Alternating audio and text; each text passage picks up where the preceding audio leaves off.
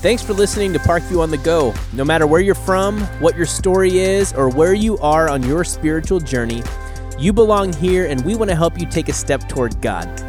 If at any point along the way you feel like you want to have a conversation about faith, life, and where God might be leading you next, you can let us know at parkviewchurch.com slash next steps. That's parkviewchurch.com slash next steps. We hope this content encourages you to continue becoming the person God created you to be. Enjoy the service.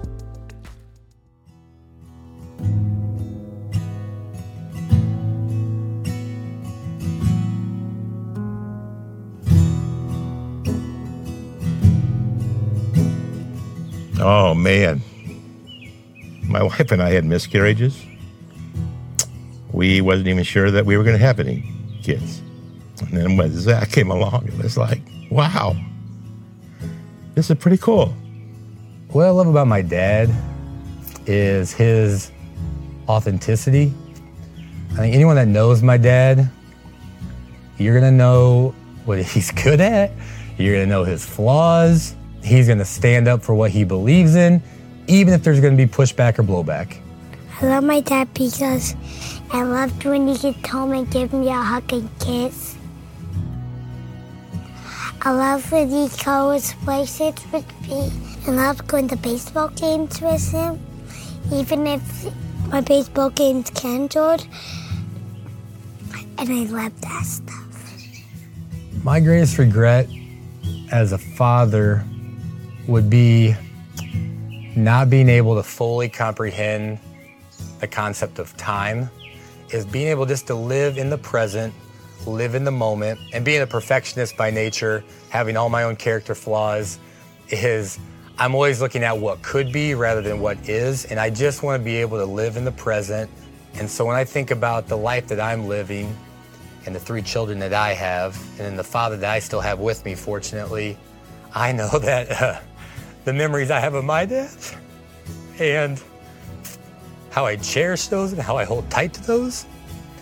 And what I hope is that the memories I leave my children with have to do with my Heavenly Father loved me,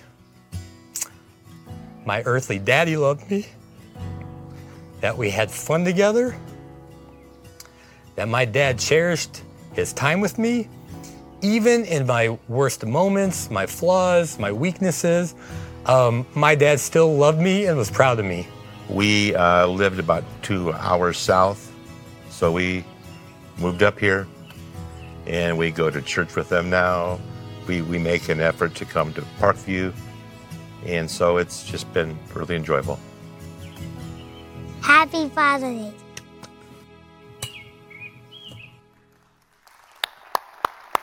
And happy Father's Day to all of you. Happy Father's Day. I'm Dad, and I'm glad that you're here. I, I, hope that you're enjoying the weekend. Welcome to you at Homer and New Lenox and Orland Park and online. We're glad to have you with us. Uh, you know, I got to throw some stuff in. So happy Father's Day, right? That's that's what we're talking about. I ran across this recently. This is kind of interesting with the new hairstyles. You've got the the generation gap kind of fits in, right? You know, I mean, that's really interesting. And uh, we've been cleaning out the house a lot lately. Uh, and uh, we ran across this birthday card that Becca, I don't know how old she was, but she gave it to her mom for her birthday. Happy birthday, mom. I love you so much. You're honestly the best mom ever. Thanks for always being sensitive to my sensitiveness, especially when dad wasn't. I love you. Happy birthday. I mean, what are dads for, right? I'm not going to be sensitive. Come on, get, get over it. Is your arm broken? I don't know, okay? But for whatever reason, um, we are glad to have you here and celebrate Father's Day. And um, I started the day, I started the year talking about this. I said, the greatest obstacle to God's best in us is how we see ourselves, okay? So for whatever reason, uh, when I look at myself, there's a big gap between how I see myself and the way God God sees me, all right? We talk about that a lot around here. And guess what? This isn't God's problem, it's my problem. It's, it's your problem, okay? He's not wrong, I am. And the word that comes to mind when I start thinking about problems in seeing myself the right way is obviously insecurity, okay? Everyone has them. I promise you that I do. I have many. I have deep ones that I won't talk about because I'm too insecure to talk about them, but I'll just give you one, okay? My legs.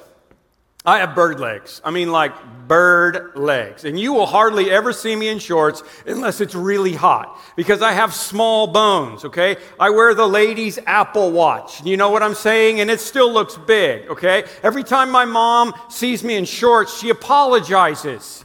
Uh, I'm not kidding. Knock it off, mom. So I wouldn't be caught dead in skinny jeans. I thought about preaching in yoga pants to prove my point but you're welcome. The great thing about this insecurity, however, is that I'm not reminded of it that often. I don't look at my legs in the mirror very often. I just look in the mirror, I see the thinning hair and the bags under my eyes, but I can still, you know, I can still say, I'm good enough, I'm smart enough, and doggone it, people like me. And we all have insecurities, right? And that's okay. But many of you are reminded every day of your insecurities, and it's painful and it's not okay. Most of our insecurities come from two places either your past or your people, okay? Maybe for you, it started with a, a, parent or a mom or dad that you could just never make proud. You felt like they were always disappointed in you. Maybe it was a sibling. Maybe it was the kids on school, uh, in school or on the bus. Maybe it's not even about you and what you did. Maybe it's something that somebody did to you. And unfortunately, abuse sometimes lead to insecurity in people's lives. And you walk around with this feeling of shame, okay? As we talk about behind the mask, that's what we've been thinking about. I just want you to understand understand that as we come out from behind this year of coronavirus, maybe you're walking around with this whisper that tells you that you're not going to amount to anything, that, that, that you're not worth anything, and you're afraid to come out from behind the mask. The bigger problem than insecurity is the huge obstacle it causes in going to where God wishes you to go, okay? Because in order to see what God sees in us, we have to be able to believe what God says about that uh, about us, okay? Leave this up long enough so that they'll take a picture of it because this is so important. Because in order to see what God sees in us, we have to be able to believe what God says about us. So so why am I talking about this today? Because men are insecure. Okay? I know it doesn't seem like we are, but we are insecure. Dads are insecure. And every once in a while, when I talk about marriage, I, I talk about this thing about how, um, you know, how insecure we are affects our marriage and it even affects our intimacy. And, and I knew there was this great quote from my friend Shaunti Feldhahn. She's a Harvard researcher that did all this work on, uh, on, on what men and women need that are different. And here's what she said She said, We don't realize how vulnerable men are. We don't realize how much self doubt our men carry around about whether they are good at what they do. Am I any good as a father, as a worker, as a husband? That insecurity is very real. So we don't realize how much our men are secretly longing for appreciation and affirmation, or how physical intimacy meets that emotional need for affirmation. He's inviting you into his world and showing you himself at his most vulnerable. He's hoping you will show him that he does measure up in your eyes. As one man put it on our survey, it is a solace that goes deep into the very heart of a man. Now, you may be going like, uh, Tim, why are you bringing up intimacy on Father's Day? Well, take a hint, ladies. He doesn't need another necktie. Can I get a dilly dilly? I'm trying to help you to understand how insecure we are, okay? Stay with me. What I'm saying is that men deal with a deep insecurity. You just don't know it. And I think that dads are less effective than they could be because they don't know what they're doing, right? Or, or, because they know they don't know what they're doing. That's what the problem is. Moms are really nervous at first, right? That first bath, that first changing, you know, nursing and all that stuff. But, but at some moment, it just kicks in. And the guys are like, holy cow, she's got mother superpowers. How did this happen? Listen to me. Guys feel awkward until that kid goes to college, right? Until I can write a check and then I'm okay. So this is why I, wa- I saved insecurity for, for Father's Day. And stay with me because I'm going to tell you one of my favorite stories in the Bible. Last week was one of my least favorite stories, and this week is one of my most favorite stories in the Bible. It's a little ditty about a man named Giddy. The angel of the Lord came and sat down under the oak at Ophrah that belonged to Joash the Abiezrite, where his son Gideon was threshing wheat in the winepress to keep it from the Midianites. Okay? You had two groups of people back here. You had the Israelites, you got the Midianites, right?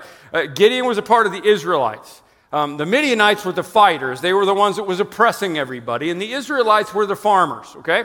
The Midianites were constantly bugging the Israelites. That's how the whole thing went. So with these two groups of people, what you have is the, the, the Midianites are stealing from the Israelites. That's what's going on.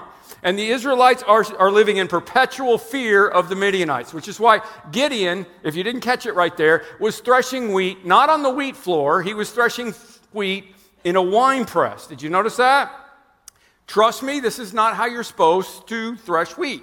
I'm from Oklahoma, where the waving wheat, it sure smells sweet when the wind comes right behind the rain, right? You're supposed to do it out in the open because what you do is you throw it up in the air and the wind takes the chaff and blows it off, and then you're left with the, with the grain like you're supposed to. But Gideon was not doing it on a threshing floor, he was doing it on a wine press which probably would have been under a roof and partially underground. And it makes no sense unless you understand that what we see here is basically a modern day parable about a kid who was picked on who's in the bathroom stall eating his lunch. Okay? Gideon is hiding in a wine press trying to do his job with the wheat, and it was a pit. Okay? It was a pit just like many of us have been in for the last year. Can we, can we admit it? A pit of self doubt, a pit of fear, a pit of anxiety, a pit of insecurity. And when you're in the pit, all you see is what? The pit, all right? You start to get consumed with everything that's going wrong because all you're doing is hiding. You can't see out. You can't see the future. It feels like you're at a dead end. You have a hard time getting out of bed in the morning. You have a hard time smiling, finding joy in everything. Gideon was in a pit, and God pays Gideon a visit. Okay, I just want to tell you that if what I just described was you, male or female, whoever you are, God visits Gideon in the pit. Now, what do you think God would say to Gideon when he's in the pit? He should say, Gideon, get out of the pit, you big sissy. Right? But God is not your football coach or your drill sergeant. Listen to this. The angel of the Lord appeared to Gideon and said, The Lord is with you, mighty warrior. mighty warrior. He's hiding in the winepress, threshing his wheat. God looks at him in the middle of his pit. God looks at you in the middle of your pit, and God doesn't see the pit. God sees the higher perspective. He says, he sees what he says about you. And maybe all you can see today is the pit. And, and, especially fathers, I'm talking to you, okay? Uh, here's what, I, here's what I want you to remember. When you see you, you'll always question what God says. But when you see you like God sees you, you will actually believe what he says. Maybe not always. Maybe you need to be reminded. Maybe that's why you're here. But when you see you like God sees you, you can actually believe what he says. So I ask you, what comes to mind when you think about what God sees in you? You ever think about this? Because I, I would guess if I polled the room, if I polled you online, I, that m- many of you would say, well, God's disappointed with me or he's angry with me. And in both cases, we convince ourselves that the first thing God thinks about when He looks at us is, oh, what a disappointment you are. Look at all the ways you've screwed up the sins that we've committed. But I want to tell you that's not the case. You're going to see this today. I love this quote from David Benner. When God thinks of you, love swells in his heart and a smile comes to his face. Does that sound right to you? Might not have been the way that you grew up, but I promise you that's absolutely true. Can I promise you something? If you hear this quote and you don't believe it, I would propose that the God you think you know and the God of the Bible are two totally different things. And that's a huge problem. Yeah, God's aware of your shortcomings. And guess what? He's not appalled by them. God has seen your sin, and He is not ashamed of you. God has seen your greatest failures, and He still sees you as the pinnacle of creation. God has seen your insecurities and your excuses, and He still has more for you, even if you're hiding in the pit. And what He says is more important than what you see.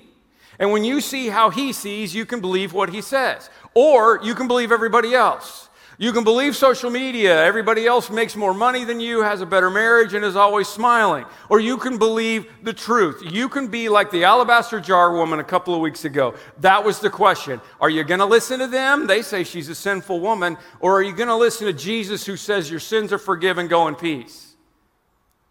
So the angel says, Greetings, the Lord is with you, mighty warrior. And Gideon says, Mighty warrior? Pardon me, my Lord, Gideon replied, but if the Lord is with us, why has all this happened to us? He starts just going off on the angel of the Lord. Where are all the wonders our ancestors told us about when they said, Did not the Lord bring us out of Egypt? But now the Lord has abandoned us and given us into the hand of Midian. Do you feel like that? Like your prayers just have bounced off the ceiling and you're like, okay, you call me mighty warrior, but what about, what about all the stuff that's going on right now? And the Lord turned to him and said, Look, go in the strength you have and save Israel out of Midian's hand. Like, quit griping about what I haven't done and partner with me and let's go fix it. Am I not sending you? Which leads Gideon to a second question. But Lord, Gideon asked, how can I save Israel? How can I be a good dad, Lord? Come on. My clan is the weakest in Manasseh, and I am the least in my family. I mean, he, he's the least, right? He's probably spent his life being looked down upon by everybody else. And Gideon is afraid because of his inadequacies. I'm just a nobody. I, I don't think I'm capable of doing anything for God. I don't think I'm capable of leading the people. That's what he's thinking. But God's answer is the way he always answers people when they doubt him. And this is so important for you to hear on Father's Day. It's not about you. I will be with you and you will strike down all the Midianites together. Many operate in the fear about the future because they're worried about their past instead of having hope in the future, and they just got bogged down. And I would say that's a huge part of what's going on right now. People, so many people, are still living in 2020, don't you think? So many people are just wondering when the next thing is going to happen. Is the new strain going to shut us down again? What's going to happen with inflation? What's going to happen with the stock market? What's going to happen? And we're still living in fear. The, that night, the Lord said to him, Here's what I want you to do tear down your father's altar to Baal and cut down the Asherah pole beside it. Okay, these are false idols. Then build a proper kind of idol to the Lord your God. God wanted Gideon to do a little house cleaning. So if you've been listening the last couple of weeks of the sermons, dump out the jar, get rid of the negative influences, put up a privacy fence, be convicted about what's going wrong in your life right now. And I don't know what that might be. I, I honestly doubt if any of you have altars to Beetlejuice in your house, okay? But but but but there even you'll figure it out. Even then there's still doubt in, in Gideon's mind. And so he does some testing of God with the fleeces, if you've ever heard that story. And God seems okay with it. Gideon's like, okay, I want to test you. And God's like, okay, here's the proof. And finally, Gideon is convinced that, that this is all real and it really was God and he's not been eating the wrong mushrooms. That's where we are. So then he calls all the people together and says, guess what? We're going to fight the Midianites. And he calls everybody together and they have 32,000 men, which is really great unless the Midianites have like four times that many, which they do. So God says, Gideon, I'm paraphrasing, okay? We need to talk. Which I'm sure, it's not in the Bible, but I'm sure Gideon's like, okay, good, God. God realizes that we need more men. Uh, you know, we're, we're, we're outnumbered four to one. And God says, You got too many men. I cannot deliver the Midianites into their hands, or Israel would boast against me. My own strength has saved me. Now announce to the army anyone who trembles with fear may turn back and leave Mount Gilead. Gideon has to be a little bit confused, but by this point, part, he, he is, he's listening to God, okay?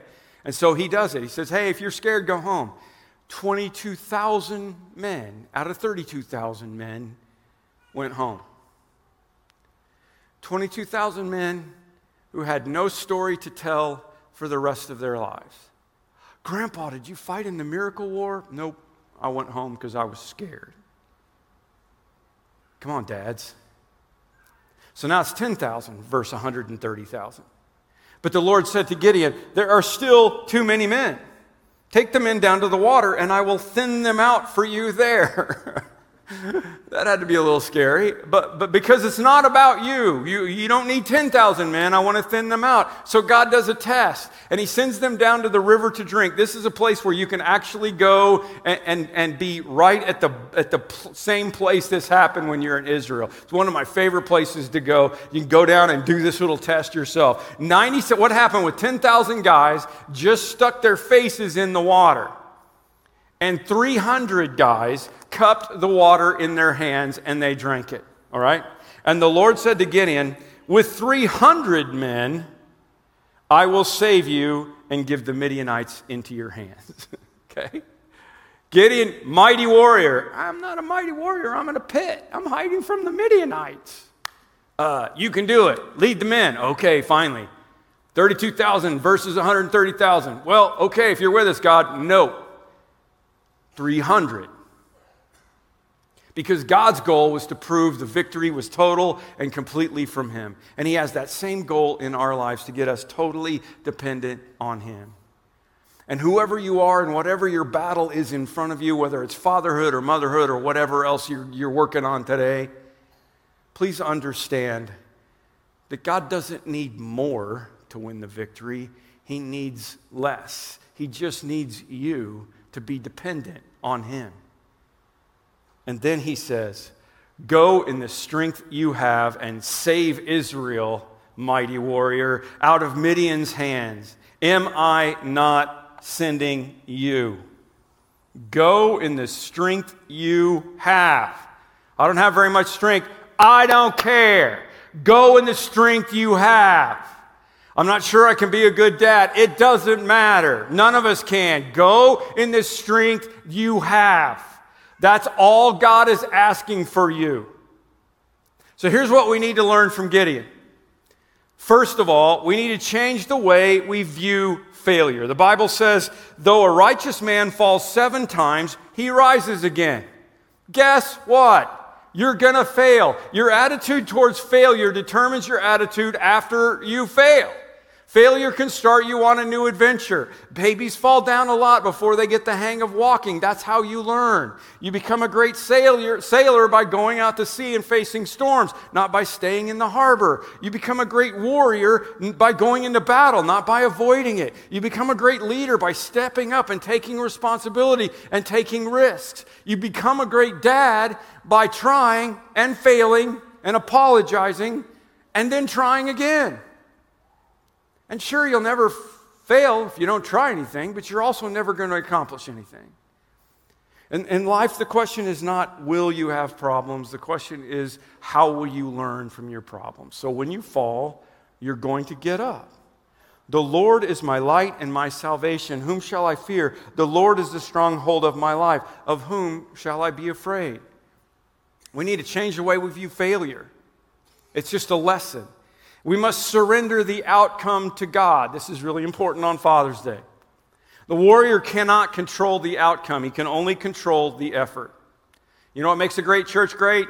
It's not a few superstars, it's all kinds of people who are stepping up and doing what God called them to do. As a dad, as a parent, all you can do is your best. And here's the heartbreaking truth your kids are going to make their own decisions. And some of them will make decisions that you won't like. And some of them will break your heart. But don't stop trying. You see, the victorious warrior wins the battle one battle at a wins the war one battle at a time. You overcome an addiction one day at a time. You become a better dad one decision at a time. Let me just take you back through this whole thing, what Gideon does. He starts in verse 7 of chapter 6, and, and God calls him a warrior, even though he's hiding out. And he builds his confidence. And then you get to verse 17, and Gideon asks for a sign. I want to know who you are. And he gets the answer in verse 21 of chapter 6. And in verse 23, Gideon, God tells Gideon, Relax, man, you're not going to die. And in verse 25, Gideon gets his first job to tear down the altars to, to Baal and build a proper altar and sacrifice to God. And, and you need to notice that it happened at night. Why? Because Gideon was scared, right? He was afraid, so he went at night to tear down the, the, the idols because he was a little bit worried that people weren't going to be happy. Verse 30, the next morning, everyone wants to kill Gideon for tearing down the Asherah pole, but his dad defends him. Which is really awesome until you realize that it was his dad's false idol in the first place. Verse 34 Gideon called the men of Israel to arms, and they all showed up and followed him. Verse 39, he says, Don't get mad at me. Can I have one more sign? And he started just slowly building this confidence as a, as a mighty warrior, one step at a time. Then you get to chapter 7, and we go 32,000 warriors. Nope, that's too many. 10,000. Nope, we're going down to, to 300. And in Judges 7 7, then it says, All is in God's hands. And what I'm telling you all that for is because we would all like to, to think that we were in charge. But you've got to surrender the outcome to God. You've, you've, got to, you've got to overcome your fear of failure and let God be God and learn to trust and depend on God. And the third thing I want to tell you is that we must believe God will give me what it takes to succeed. A warrior who is empowered by God has what it takes to win, okay? God has given you, dads, what it's going to take to do what He called you to do. God is sending you, God is leading you, He is calling you, He is stirring you. That's what He does. And it's the devil who says, You're not good enough, you're not fast enough, you're not smart enough, you're, you're not a good leader, you're too sinful, you should go hide in the pit. So today, don't listen to the discouragement. Realize that God is sufficient to carry you through. So the rest of the story is Gideon, Gideon goes to the Midianite camp with thousands of warriors, and, and he's armed with 300 men who don't even have weapons. They just have trumpets and pots, okay? That's what they have. And Gideon and the hundred men with him reached the edge of the camp at the beginning of the middle watch. Again, 300 people, hundreds of thousands of warriors. And just after they changed the guards, they blew the trumpets and they broke the jars. And, and yeah, that would scare you probably if you were dead asleep, right? But, but would it scare you like this?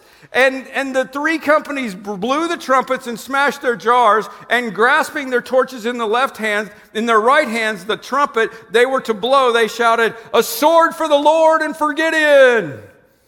And while each man held his position around the camp, all the Midianites ran, crying as they fled, Mommy! Right? And 300 trumpets sounded. The Lord caused the men throughout the camp to turn on each other with their swords. This is a nasty, fun Father's Day story, isn't it? It's so awesome. They're like, I don't know what's going on. I mean, it looks like Monty Python going on here. And the army fled towards Bethshittah. And I didn't need to say that last part, but it's fun to say.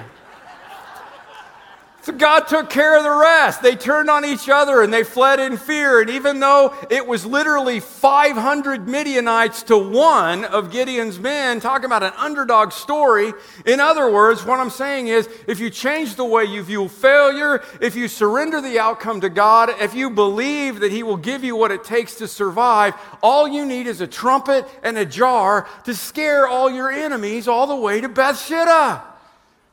And do you know what the people of Bethshittah said when all those extra Midianites got there? Bethshittah's full, thank you. That'll preach all day, dilly dilly. Come on. I want you to know I got special permission from the elders to go ahead and use that. Here's what the Bible says His divine power has given us everything we need for godly life through knowledge of Him who called us by His own glory and His own goodness. What has He given us? Everything we need For what purpose? For life and godliness. How do we get it? Through our knowledge of Him. Some of you are going to wake up one day and you're going to go, How did I miss the opportunity? Don't let a fear of failure be greater than your faith in God, especially as a parent. Mark Twain said it this way He said, 20 years from now, you will be more disappointed by the things you didn't do than you will by the things that you did. And as an old father, I can tell you that that is exactly true. Maybe, maybe that's you today. Maybe you say, I haven't been the spiritual leader in my home. I haven't run my business the way I should. I've compromised my convictions. I've got regrets for what I've done or what I've not done.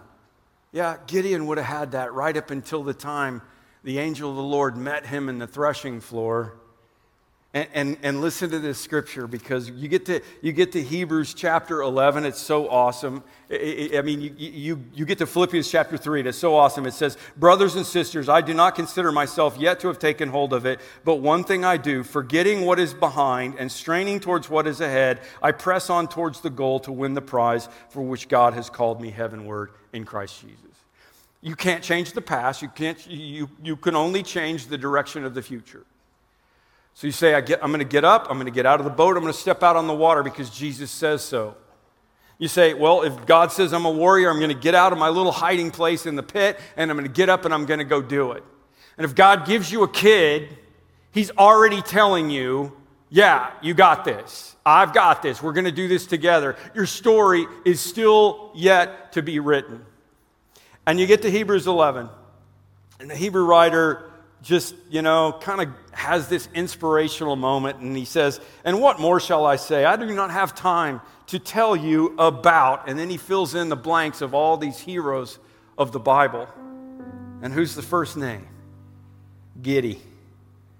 Barak, Samson, Jephthah, David, Samuel, and the prophets, who through faith conquered kingdoms, administered justice, and gained what was promised who shut the mouths of lions, who quenched the fury of the flames, who escaped the edge of the sword, whose weakness was turned into strength, and who became powerful in battle and routed foreign armies. What shall we say? They changed the way they viewed failure, they gave the outcome to God, and they believed that God would give them what they needed for success. Here's what he said again Go in strength, in the strength you have, and save Israel out of Midian's hand. Am I not with you? I want to tell you, dads, today, God is with you, mighty warrior. Let's pray.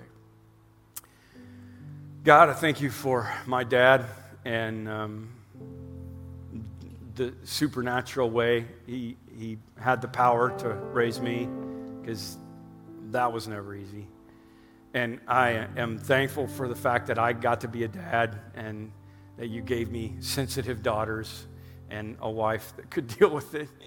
And I love them so much. And I thank you for my grandkids. And, and I just want to pray. Uh, my wife's going to have a hard weekend because this is first Father's Day without her dad. And I know there are people here with all kinds of emotions about Father's Day, um, no matter what they are. I just want to pray for all of them and all of us. We're supposed to honor our fathers, so, so we do that. But Lord, most importantly, I want us to look forward. I, I, I, want us to get out of the pit, get out of the, the bathroom stall where we're worried about the bullies coming to beat us up, and be strong and courageous. I, I want the men to be the men that you called them to be. I want the fathers to be the fathers that you called them to be. I know they feel insecure. I get it. I know they don't feel equipped. I know they feel hindered by their past. I get it. So did Gideon, so do I. But you are looking at us, and we need to believe you. God is with you, mighty warrior. We claim that promise today. It's in your name we pray. Amen. Thanks again for listening. Like I mentioned before, we would love to hear from you. And if you want to talk with our team about taking your next step toward God, visit parkviewchurch.com slash next steps to let us know. Now may the grace and peace of our Lord Jesus Christ, the love of God the Father, and the fellowship of the Holy Spirit be with you now and forever. See you next time.